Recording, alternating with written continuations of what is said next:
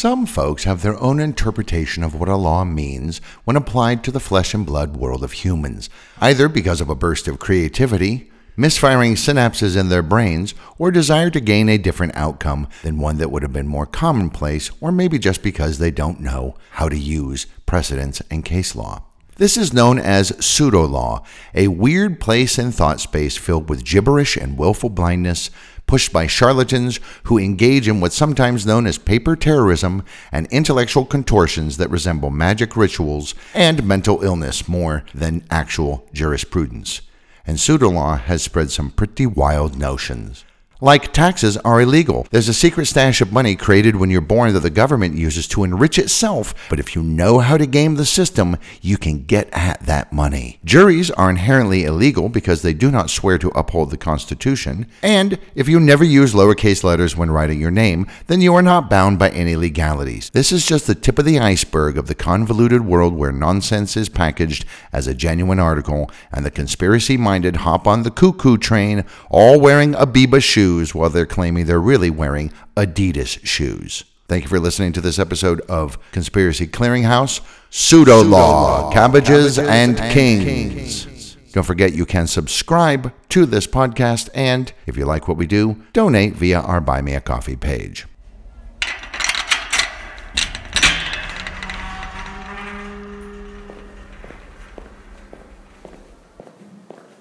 You leave the world behind and enter a large chamber filled with boxes and crates as far as the eye can see.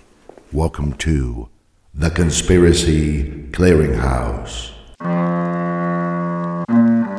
The podcast that takes a rather skeptical look at conspiracies and mysteries.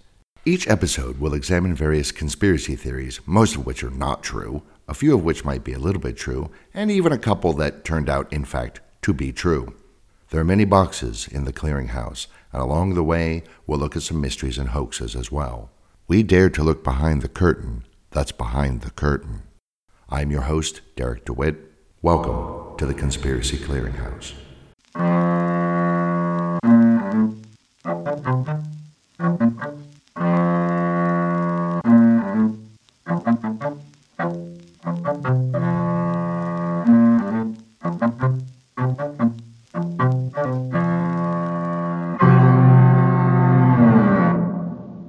House, house made, of, made straw, of straw, men. men. Pseudo law is a series of beliefs, statements, and practices that claim to use accepted law as their foundation, but which have some pretty idiosyncratic interpretations of what exactly the law is. And sometimes it just makes up legal principles out of thin air.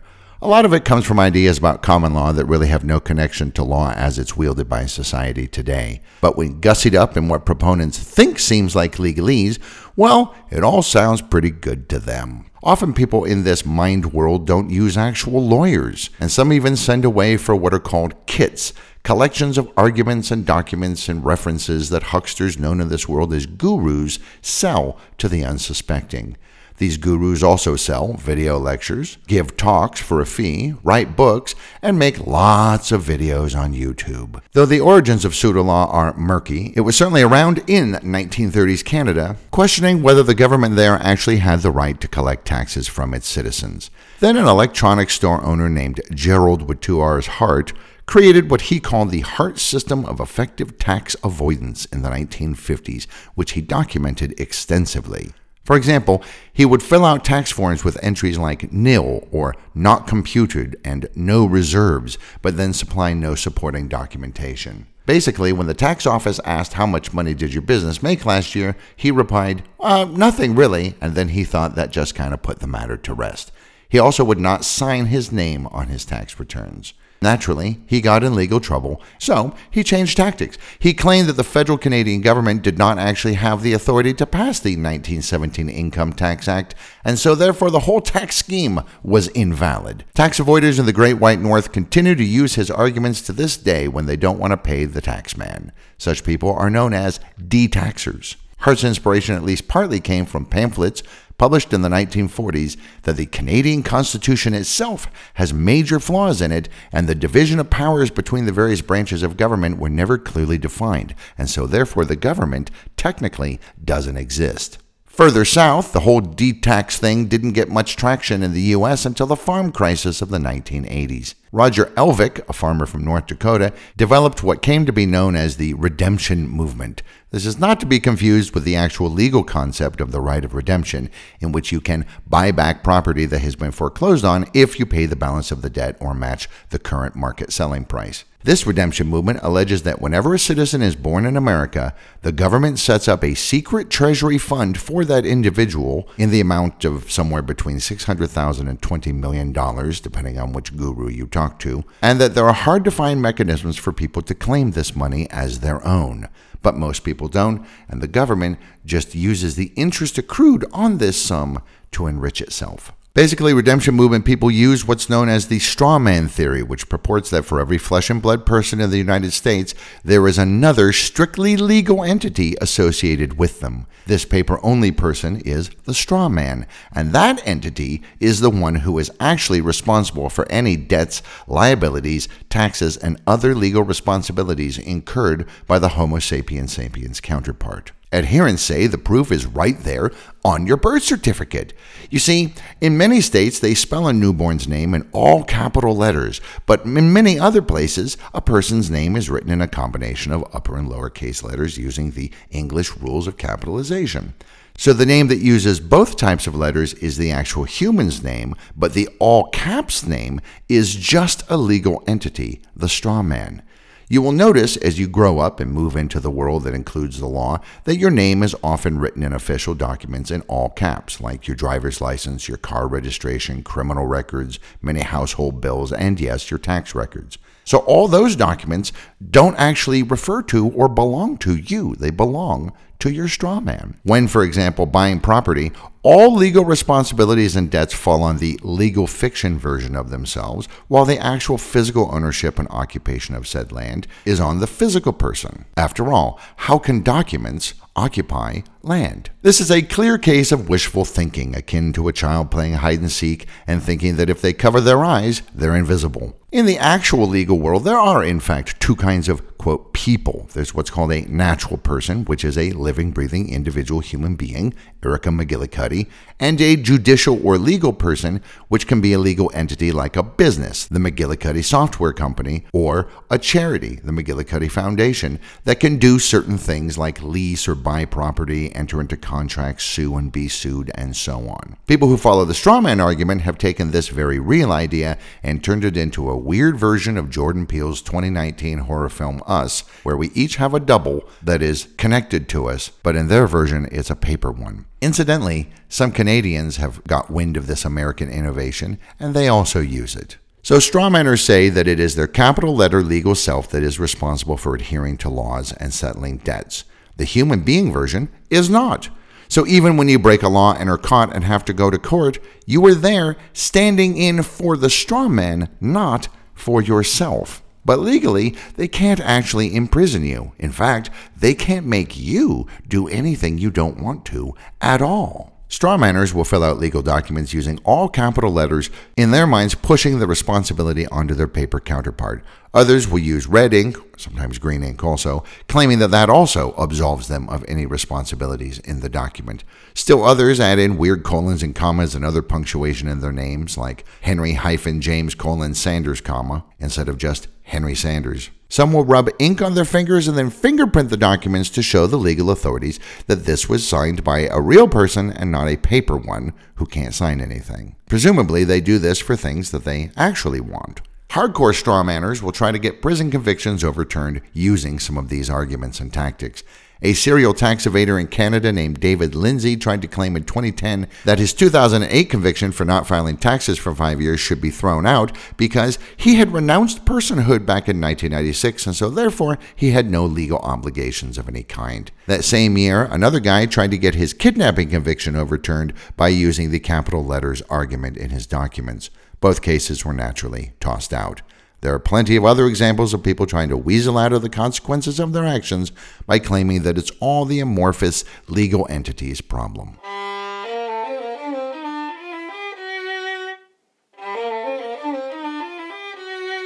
Red, Red Dead, Dead, Redemption, Redemption Movement. Movement.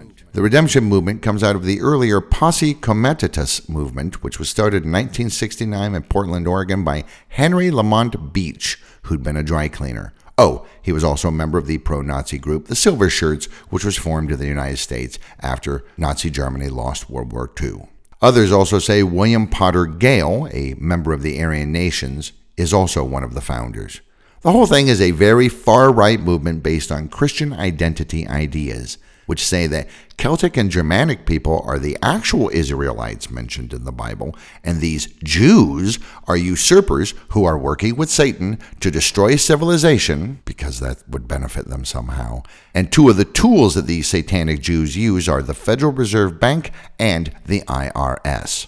The posse said any governmental grouping larger than county level was illegitimate, and the county sheriff should be the highest legal authority in any given territory who, if they did something wrong, would be taken, quote, to the most populated intersection of streets in the township and at high noon be hung by the neck, the body remaining until sundown as an example to those who would subvert the law. Charming. And yes, the Jews are all over the place. In 1985, one posse member said the U.S. had finally totally been taken over by world Jewry who now controlled all levels of society, which is an interesting thing for a Republican to say smack dab in the middle of Ronald Reagan's stint as president. And of course, naturally, these people don't like paying taxes. Most members of the posse simply refuse to ever do it. They also do not get driver's licenses, though they drive anyway, and they say U.S. currency is not valid because it's no longer backed by gold. Now, the posse is more than just haha, aren't they foolish? In 1976, an armed posse of posse folks got into a confrontation with union organizers for tomato pickers in Southern California. Just afterwards, a sheriff pulled one of them over for reckless driving, probably he was all pumped up on machismo, resulting in shots fired. A few years later, a whole bunch of posse comitatus people flooded Alpine County in California, just south of Lake Tahoe, and basically tried to take it over. They probably thought this would be easy since it's the least populous county in the whole state, with only 1,200 people in it today and fewer back then. In local elections, they swarmed the ballot with their candidates, which is perfectly legal, but they also registered fictitious voters, which is not. Their candidate for sheriff won, but then an investigation into possible voter fraud resulted in the former sheriff being reinstated and six people arrested they then tried the same thing in Tigerton, Wisconsin in the early 1980s, but by now government officials were onto them and cracked down, ending with many of the local posse leaders arrested and eventually imprisoned. In 1983, posse member Gordon Kahl killed two federal marshals who had come to get him on his North Dakota property for failing to file taxes for five years. A similar fatal gun exchange between a posse member and a sheriff in Arkansas occurred later that year and as recently as 2012, two sheriffs were killed and another two wounded in a shootout with posse members in Louisiana. So, those are the guys who are the inspiration for the redemption movement, folks. In addition to these spurious strawman tactics, they say there's a way for the physical person to claim monies that have accrued in the name of their strawman. They have a number of tactics they try. They file paperwork claiming the straw man is a debtor to them and so needs to pay up. Or they claim their birth certificates are actually legally bonds, and so the money that the straw man holds is in fact a form of loan that the real person is giving the legal entity. Some claim copyright on their names, which you can't do. Since Americans still use paper checks, they often pay bills with checks not issued by the bank, but that they have designed and printed themselves, saying that the money to pay the check should come from the strawman account. Or, when they get a bill, they simply write Treasury Direct Account on it and then sign it with their Social Security number. Or they just don't pay the bills at all, scrawling accepted for value or taken for value across the bill and sending it back. Some claim something called the right to silence, which is a real thing that guarantees that citizens have the right to refuse to answer questions from law enforcement and court officials. Incidentally, next time a cop tells you that you are required to answer their questions, you should know that they are wrong. You do not have to. But redemptioners think that this right to silence also means that you can simply not pay your bills by refusing to respond and that that's perfectly legal. They also think that if they write all their correspondence in red ink, then they are not liable for anything agreed upon. This is because it is common practice to cancel a bond by using red ink. So, if they use red ink for everything, then it automatically cancels legal obligations. And why red? Because it is the color of real people who have red blood. Mmm. Another posse comitatus offshoot was the innocuously named Family Farm Preservation, who say they are Christians but not a religious organization. Their goal is to reset American society, quote, just as it was after the Revolutionary War. They claim all lawyers are illegitimate because the Bar Association was created by the British monarchy, and so any and all legal results that have come about that involved lawyers, aka all of them, are actually invalid. Also, most government offices are illegitimate. Oh, and so are property taxes. They also do things like write pseudo checks where they write fractional reserve note instead of numbers in order to, quote, pay the bill. This was a non payment tactic used by Terry Nichols, who was a buddy of Timothy McVeigh's. Another spinoff is the Montana Freeman Movement, a very militant Christian patriot group based in Jordan, Montana, which they have renamed Justice Township but nobody officially recognizes that name. They declared it to be wholly under their jurisdiction. They thought only individuals have rights and authority, not groups, and certainly not governments. Their fake checks and money orders were quite realistic looking, and they'd use them to overpay for goods and services and then demand refunds. Usually, they were trying to buy weapons and other military equipment. In just one incident in 1995, to the tune of $1.4 million. Members also engaged in blackmail, several kinds of fraud, outright theft, threats against public officials, and once the armed robbery of a TV news crew. In 1996, when a farm in Justice Township was being foreclosed on, the Freemen refused to leave. Instead, they held mock trials of local officials attempting to enforce the actual law, including issuing an execution order for a federal judge. The FBI infiltrated them and two arrests were made. But while attempting to nab the other eight people on the farm, an armed standoff developed that went on for 81 days. Fortunately, it ended without incident, and the eight freemen involved were tried and sentenced to between 1 and 22 years, depending on several factors.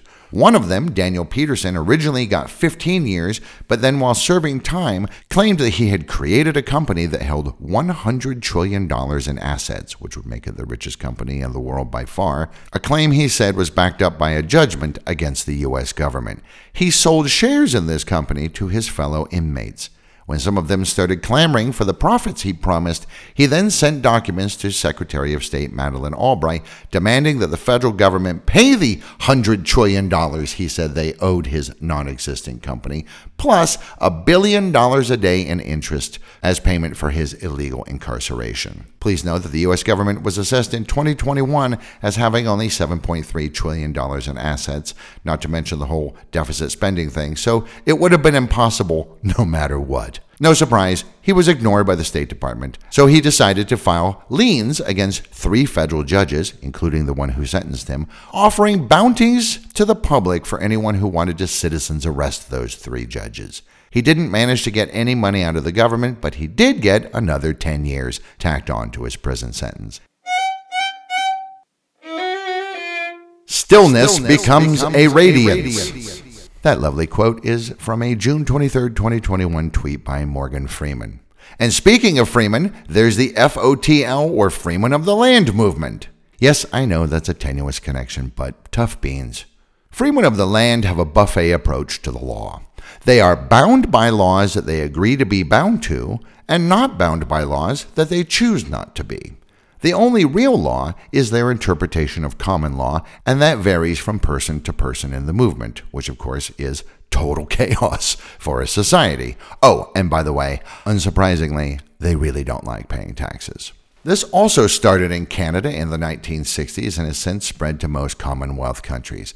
And frankly, I'm glad to find out that there's some cuckoo stuff up in Canada. I was beginning to think that that whole country was just eminently reasonable.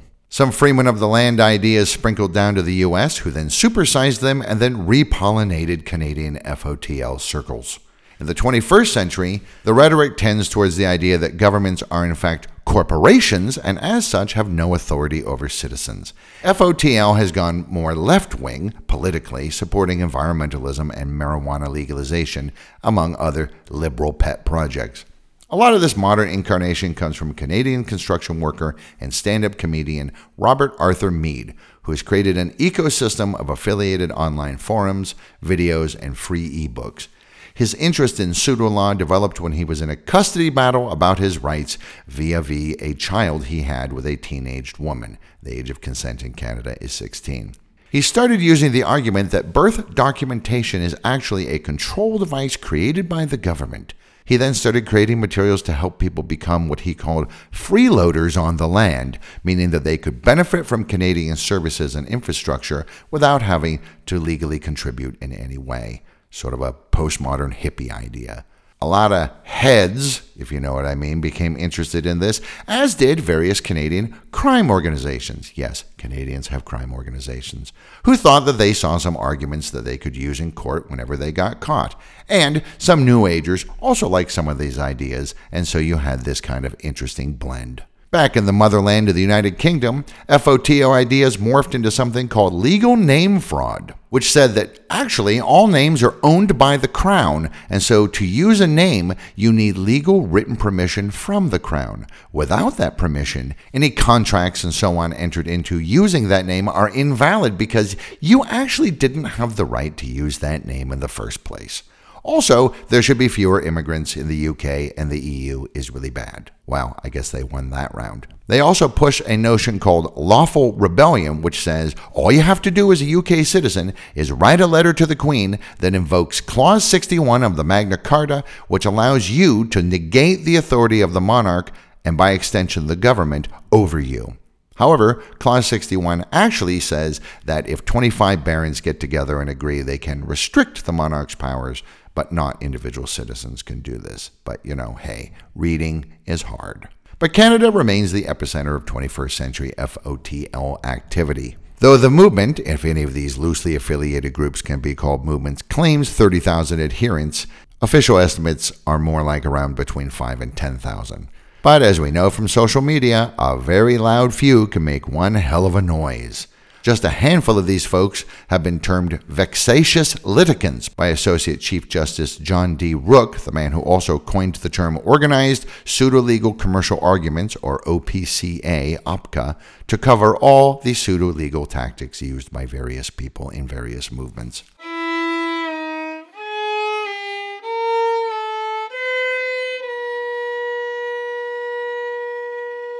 A 2019 paper titled Anti Authority and Militia Movements in Canada that appeared in the Journal of Intelligence, Conflict, and Warfare lists nine different types of classes of Canadian FOTLers. 1. Fanatics who are absolute true believers, essentially living in an alternate mental reality from the rest of us and very possibly mentally ill. 2. Conspiracy theorists who blame outside sources for their own troubles. 3. Escapists who really just don't like people and don't want to be around them. Four, opportunists who maybe see a way to get out from under debt or some other financial troubles or get out of legal trouble, like getting a fraud conviction overturned. Five, sympathizers who find some crossover with FOTL ideas while pursuing their own separate anti government agendas, and yet these people still pay their taxes. Six, the committed, who are in for a Canadian penny, in for a Canadian dollar, making FOTL a or the main focus of their lives. Seven, violent extremists for whom pseudo legal arguments are just the starting point and not nearly enough. Eight, entrepreneurs who see FOTL as a way to get money for nothing and or to help out fellow travelers for a price and nine, the gurus, who are the top bananas of the whole thing. Because freemen of the land say that government is really just another type of corporation, any interactions between Government Inc. and a citizen must be contractual. So, for example, if Margaret MacArthur, born and raised in Victoria, has never explicitly agreed in writing with the government that she must pay taxes, then she doesn't have to pay taxes. Huh, wow, how easy was that? This goes for bills and other debts as well. You just write no contract returned to sender on, say, your electric bill, and then you send it back unpaid. Of course, eventually the power company will turn the electricity off, but you know, I have, my, rights. rights. When they do want something, FOTLers think they have found a legal loophole. They send the Queen, who is nominally still the head of all Commonwealth country governments, and the Prime Minister a letter saying what it is that they are claiming, like, say, a parcel of land, starting with the words, quote, whereas it is my understanding, and ending by saying they understand what the law says, for example, that McGovern Park in this city is owned by the city, for example, but they do not consent to that interpretation, and so therefore they can claim that park as their own private property. They also use this to get out of paying bills and taxes, heeding court summonses, refusing to register their newborn children, not paying for insurance, illegally growing cannabis plants, and so on. A group of Texans got inspired by their neighbors to the north and formed the Guardians of the Free Republics. This was started by radio talk show host Sam Kennedy, whose real name is Glenn Richard Unger, and a British conspiracy guy from California named Clive Boustred. And one day in 2010, they sent out a mass email saying they had a plan to, quote, end economic warfare and political terror by March 31st, 2010. On that day, they sent letters to all 50 U.S. state governors, giving them notice that they had to leave office within three days, ask the public for forgiveness, and then they, the guardians of the free republics, would reinstate them as governor. Needless to say, this did not happen. Three years later, the IRS got Kennedy slash Unger for filing false documents when he claimed over $36 million in refunds. He was sentenced to just over eight years for that, but ended up only serving five. Another one of the top people in the group, Samuel Lynn Davis, ended up pleading guilty to 31 counts of money laundering, amounting to almost $1.3 million. He was sentenced to four years and nine months, but while on bail, he went on the run. Eventually, he was caught and went to jail until 2017, extra time added for running. Confidence, Confidence born, of, born ignorance. of ignorance. The cycle, the cycle cannot, cannot, be broken. Be broken. That's a quote from Sovereign, the big bad for the Reapers in the video game series Mass Effect 1 through 3. I use that because we need now to talk about the sovereign citizen movement or Sovcit movement or even sometimes just Sovcits. My first encounter with something like the concept of a sovereign citizen was a hyperbolized version in Neal Stephenson's seminal cyberpunk novel Snow Crash, which has the US broken up into a series of franchise states, each with their own laws and various branches in various physical locations. Like try and imagine every time you entered a McDonald's, you're actually entering a different country. But all McDonald's are part of the same country. There's one character running around in the scene that has been legally declared a sovereign, meaning he is a nation unto himself, and everywhere he goes, plus three feet around him, is his sovereign territory. Also, he has a nuclear device implanted in his body as a deterrent, so if he is ever killed, he would explode, killing everybody around him. But the sovereign citizen movement is the American take on the radical racist movements of the 60s and 70s taking most of their inspiration from the aforementioned Posse Comitatus people, who are kind of the ground zero for a lot of this. Sovcits take a lot of things from other movements on board as well. The notion that currency is not legitimate, that there are legal doppelgangers who have to take the blame for everything their human counterpart does, lots of ideas about what constitutes a citizen, and of course, that collecting taxes is illegal. They use selected quotes from the U.S. Constitution, the Articles of Confederation, the Magna Carta, the Uniform Commercial Code, an outdated version of Black's Law Dictionary, the Bible, and passages from other legal documents from other countries that they think can make their case. Again, county sheriffs are the highest legal authority in the land, and the movement is rife with gurus who make a tidy profit from their followers and who are probably not paying taxes on those profits. The main thing is the idea of each person being a sovereign citizen. After all, God made the world, God made people, so that's legitimate, but people make government, so government is not legitimate. A government is just another type of corporation, and like some of those Canadians, they think that if there's no explicit contract regarding rights, behaviors, and obligations, then pretty much anything goes. No consent, no obligations, a form of you gotta pay to play. So if a police officer wants to detain you, you simply have to say, I do not consent, and you're legally free to go. Why go out and try it? See how it goes for you. But those sneaky GovCorps have found a way to rope unsuspecting people who don't know the truth into submitting to their fake authority. Well, sovereigns have found a number of clever ways to counteract that. One way is by setting up their own extra legal court system, which are used mainly to quote unquote legitimize a person's asservation, a term that means to make an emphatic statement, but which sovereigns think means declaring yourself officially unbound by normally recognized legal constraints. So you just go to one of these non court court systems, tell them that you are declaring yourself sovereign, they say okay, and then that's it. Who knew it could be so easy? These courts also sometimes convene to vent spleen on somebody or another, trying them in absentia, and sometimes even sentencing the not present person to death for treason. Fortunately for them, nothing has ever come of that. Are you a sovereign who doesn't want to pay a bill? You just write the words accepted for value on the bill and send it back, and the government has no choice but to pay it out of the secret treasury account they set up for you when you were born in a legal dispute about something, owe somebody money, point out that money isn't real since the U.S. went off the gold standard in 1933, and therefore no debt. What all this means, they say, is that the real law of the land is commercial law, which sovereigns think is the same thing as admiralty law, which it isn't.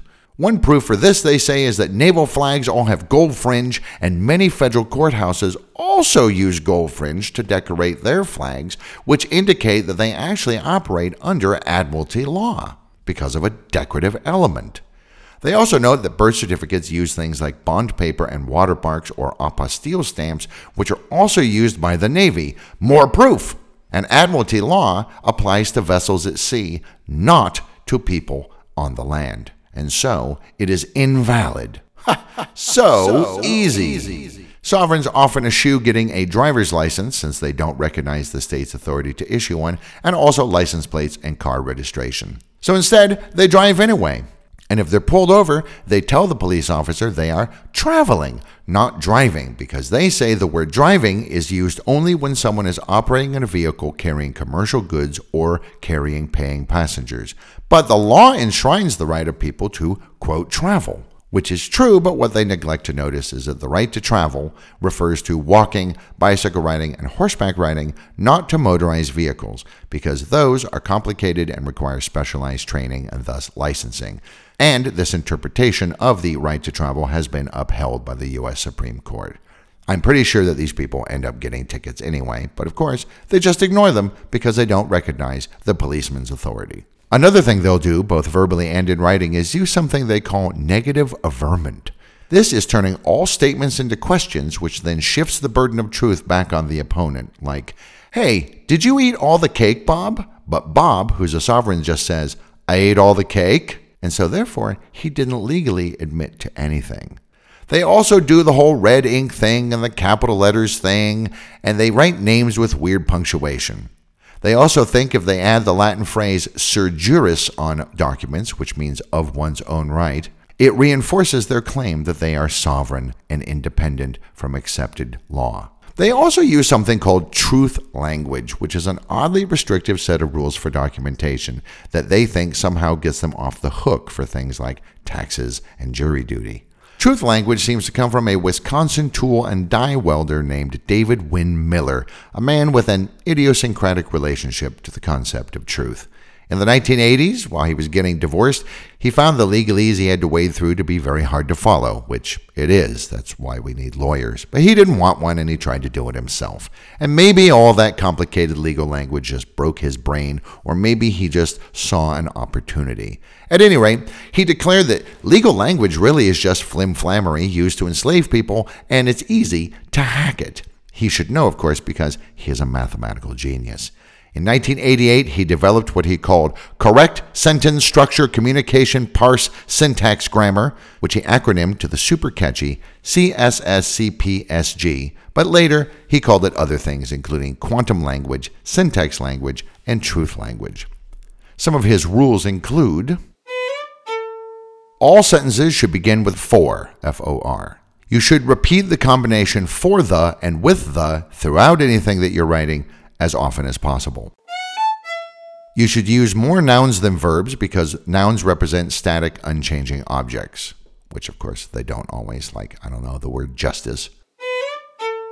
Nouns should always have a preposition before them, but for names, you can use a colon instead. This indicates that you are not the legal fiction strawman version of yourself, but an actual living, breathing person that exists in the now time dimension, and so therefore you are not taxable. If you must use a verb, which you really should just try and avoid anyway, it needs to be in gerund form, ing ending, which turns it into a kind of a verb noun. You must never use adjectives. Instead, you use compound nouns with hyphens. So, like, you wouldn't say, a large city, you would write in all caps one hyphen size hyphen extremity hyphen conurbation. Also, never use adverbs or pronouns. Sentences must be a minimum of 13 words in length. I don't know why. And a word that starts with a vowel but is then followed by two consonants actually voids a contract. I guess like the word allocation. Simply Putting the word allocation in a contract would render it null and void. Because, because magic. magic. He also has a lot of other punctuation rules, which frankly I don't get. Here is an example of some of his instruction on that topic, written in all caps. Location tildes with the meanings and uses of the communications with the full colon of the position loadial fact phrase with the fact slash known term of the positional loadial fact phrase and with the void of the nom de guerre equals dead person. What? This and other choice tidbits can be found on his website, which is nearly impossible to read and understand. You will note on his website he calls himself a judge because he just decided he was a judge one day. After all, he's a sovereign. He can do what he wants. Keep in mind, making up tall tales is second nature to Mr. Colin Miller, as he writes his name. He used to tell people about how back when he was 25 years old, he went to a doctor for a simple operation, but the dumb Korean doctor mixed his chart up with somebody else's and ended up taking out both of his kidneys and his adrenal glands. He died on the operating table, but later, when the coroner was just about to perform his autopsy, he spontaneously came back to life. After that, his IQ was over 200, his endorphin levels six times normal levels, and he stopped aging entirely. He doesn't mention whether or not his kidneys grew back. In addition to judge, he also calls himself postmaster. This is because he thought that the highest authority in the world is actually the Universal Postal Authority, a Swiss agency started in 1874 but is now part of the United Nations that helps coordinate postal policies among all countries. He had learned, using his abnormally high IQ, that you can change the authority a piece of paper is governed under simply by putting a stamp on the document. So, if you're signing a rental agreement in the US, but you'd like it to actually be valid only under Australian law, then you just put an Australian stamp on it. Frankly, I think he read Thomas Pynchon's incredible 1965 conspiracy novel, The Crying of Lot 49, while high, and later then thought he'd actually read an encyclopedia entry. Oh, he also believed that laws are based on naval legal structures because, quote, Earth is a vessel in the sea of space. He was also into UFOs, chemtrails, the anti vaccine movement, and alternative medicines, which he sold for very high prices through his website. He said the company MasterCard took over the entire American economy on September 17, 1999 that the 9 11 attacks in 2001 were done using plastic explosives that somehow created an EMP pulse to cover up an electronics theft equaling over $12 trillion. Later, he became a big fan of 2012 apocalypse paranoias, which we talked about in a previous episode. David Wynn Miller was one of the great modern American loons. He died in 2019 at the age of 70, just eight months before COVID 19 broke out. I can only imagine what he would have made of that. So, anyway, his crazy truth language is used by some sovereigns, usually when they're trying to get out of paying taxes, mortgages, bank loans, and bills, or get out of jury duty or answer a court summons. You'd be amazed at how many court summonses these people get. Another huge part of the SovCit movement is trying to get at that secret money the Treasury Department has. One way they think is to use Form 1099 OID. This is an IRS form called an original issue document that's used for reporting income from bonds or CDs that have come to maturity. Well, the bond that has come to maturity here is the secret account that the Treasury has set up for you. So I'm claiming it. Of course, submitting that form would also alert the IRS to your existence, and they would probably note that you have not filed taxes in X years and take action. Maybe that's why these people get in so much legal trouble. Another tactic is to use the UCC 1 statement. This Uniform Commercial Code legal notice is used by creditors to declare their right to get the property of debtors who default on business loans. It lists which property or possessions can be seized in case of default and in which order. But sovereigns think that once they've gone through the process of what they call redemption, which is separating themselves from the paper straw man version of themselves, often by going in front of one of these fake common law courts, they then file a UCC 1 against that corporate self that they're separated from that has that Treasury direct account. And so, therefore, the Treasury Department has to give up the money. It's so easy. To date, of course, there have been exactly zero cases where any of this has worked. The main reason, of course, being that, drum roll please, there is no secret treasury account set up and managed by the government for you when you were born. None at all. No soup for you, as Seinfeld's soup Nazi might have said.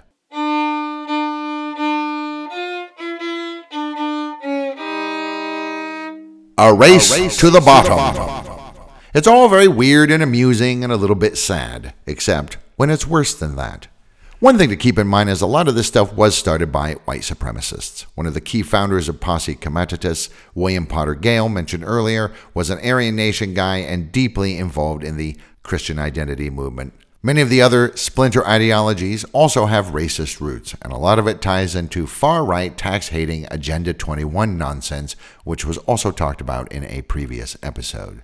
And yet, plenty of non Caucasians also like the sound of some of this sovereign citizen stuff, especially some free money. Some members of the Moorish Science Temple of America and the Moorish Orthodox Church of America have declared themselves sovereigns, stating the U.S. government ceased to legally exist after the Civil War. The final nail in that coffin was when they went off the gold standard in 1933. Some of these groups also say that black people are the original indigenous people in North America, and all these quote unquote Native Americans are imposters. Many of these folks also use that crazy quantum truth grammar stuff, and one adherent tried to pay a court fine by using silver coins he'd had minted himself because he claimed U.S. currency has no legal value.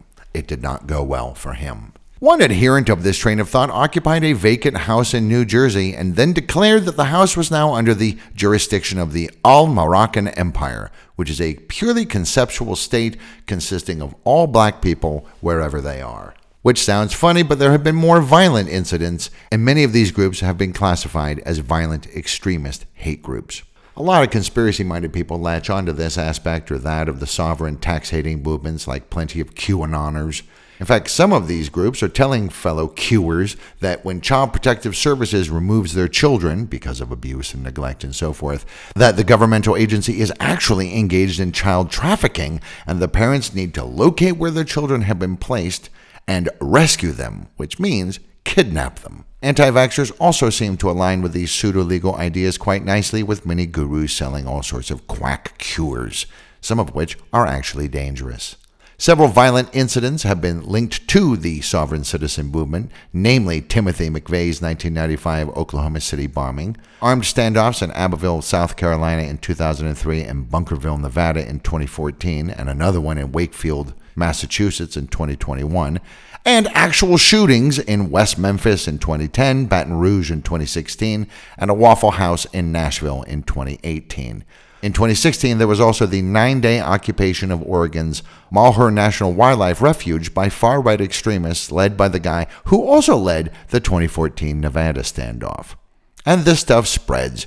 You can now find variations of the theme in the UK, Australia, and New Zealand, and obviously Canada, but also in non English speaking countries.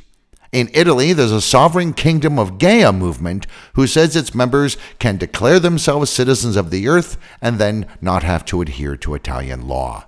This is reminiscent of the Embassy of Heaven people in Stayton, Oregon, run by a guy who calls himself Pastor Paul Revere, but who is actually computer systems analyst Craig Douglas Fleshman, who claim that they are citizens of heaven and so therefore don't have to follow any secular laws. A group of people in France tried to buy some land which they were going to call One Nation, which would have its own laws separate from the French ones.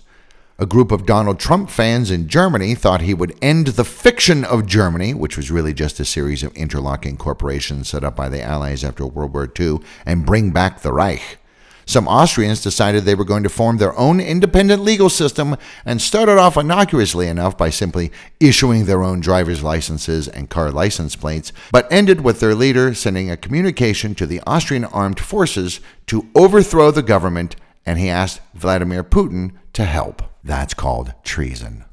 Oh, and speaking of Russia, there's the Union of Slavic Forces of Russia, who maintain that technically the Soviet Union still exists as a legal entity and that they are citizens of that, not the current Russian Federation. The Russian Federation is actually controlled by the U.S., maintained as an offshore company registered in the state of Delaware. They also claim HIV is a hoax, and one of their leaders once tried to pay for the nicest suite at the Radisson Royal Hotel in Moscow with promissory notes that he'd created, and he also tried to take out $24,000 in bank loans under the name Jesus Christ, claiming Jesus was coming back next year and he would pay the debt when he returned. That guy has since been institutionalized and diagnosed with paranoid syndrome. The Union of Slavic Forces of Russia has since fractured, with several splinter groups all claiming that they are the real one, which sounds, yes, a bit like Monty Python's Life of Brian. Almost all of them engage in bribery, extortion, and blackmail schemes because they are actually, drum roll, please, criminals. criminals. Loons, scammers, criminals, the misguided, the paranoid, misanthropes, or cult fodder there are plenty of folks who buy into one version or another of these pseudo law concepts.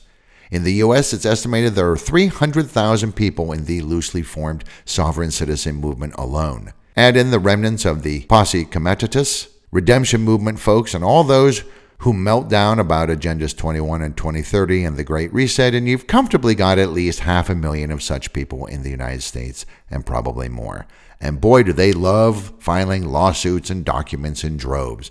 Like the Republic of Texas group, who in the late 1990s swarmed government offices in an attempt to overwhelm the court systems and shut it down with hundreds and hundreds of spurious, bizarrely worded legal claims that Texas is actually an independent republic. A 2018 paper by Donald Netolitzky of the Alberta Court of Queen's Bench in Canada is titled A Pathogen Astride the Minds of Men The Epidemiological History of Pseudo Law. And another paper he wrote is titled A Rebellion of Furious Paper. I think those kind of just say it all, really. While the pseudo-law memeplex is a magnet for people who feel confused or disenfranchised by the modern world, and especially by people who have, through their own actions, run afoul of the law and would like to find a way to weasel out of the trouble they now find themselves in. And they will sometimes go to great extremes, such as Winston Shrout a sovereign movement guru who claimed in court that he was, quote, Earth delegate to the Interdimensional Galactic Roundtable and also, quote, a sixth dimensional interplanetary diplomat. He also told the court that he was working with the Queen of the Fairies to relocate the Prime Meridian. He has clearly taken a page out of King Louis XIV of France, who once said, quote, It is legal because I wish it. Pseudo law is not just amusing and harmless. Many of the people who get sucked in are perhaps not terribly stable, and many of those who promote this stuff are either crazy would be cult leaders or shameless opportunists bilking people out of their money. Just a cursory dive into the guru scene will reveal lots and lots of convictions, not just for tax evasion, but racketeering, fraud, and the like. Canada's Associate Chief Justice John D. Rooke makes special mention of the gurus in his comments in various cases, who he compares to medieval alchemists selling their nonsense under a cloak of complicated language and Byzantine logic.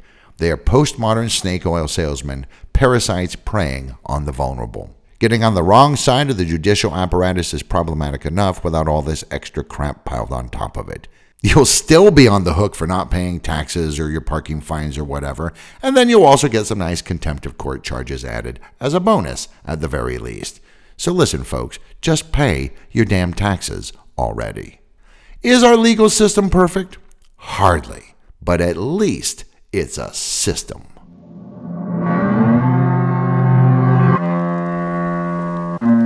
Thank you for visiting The Conspiracy Clearinghouse. We're closing now, but we'll open another crate in the next episode. Until then, thank you for listening.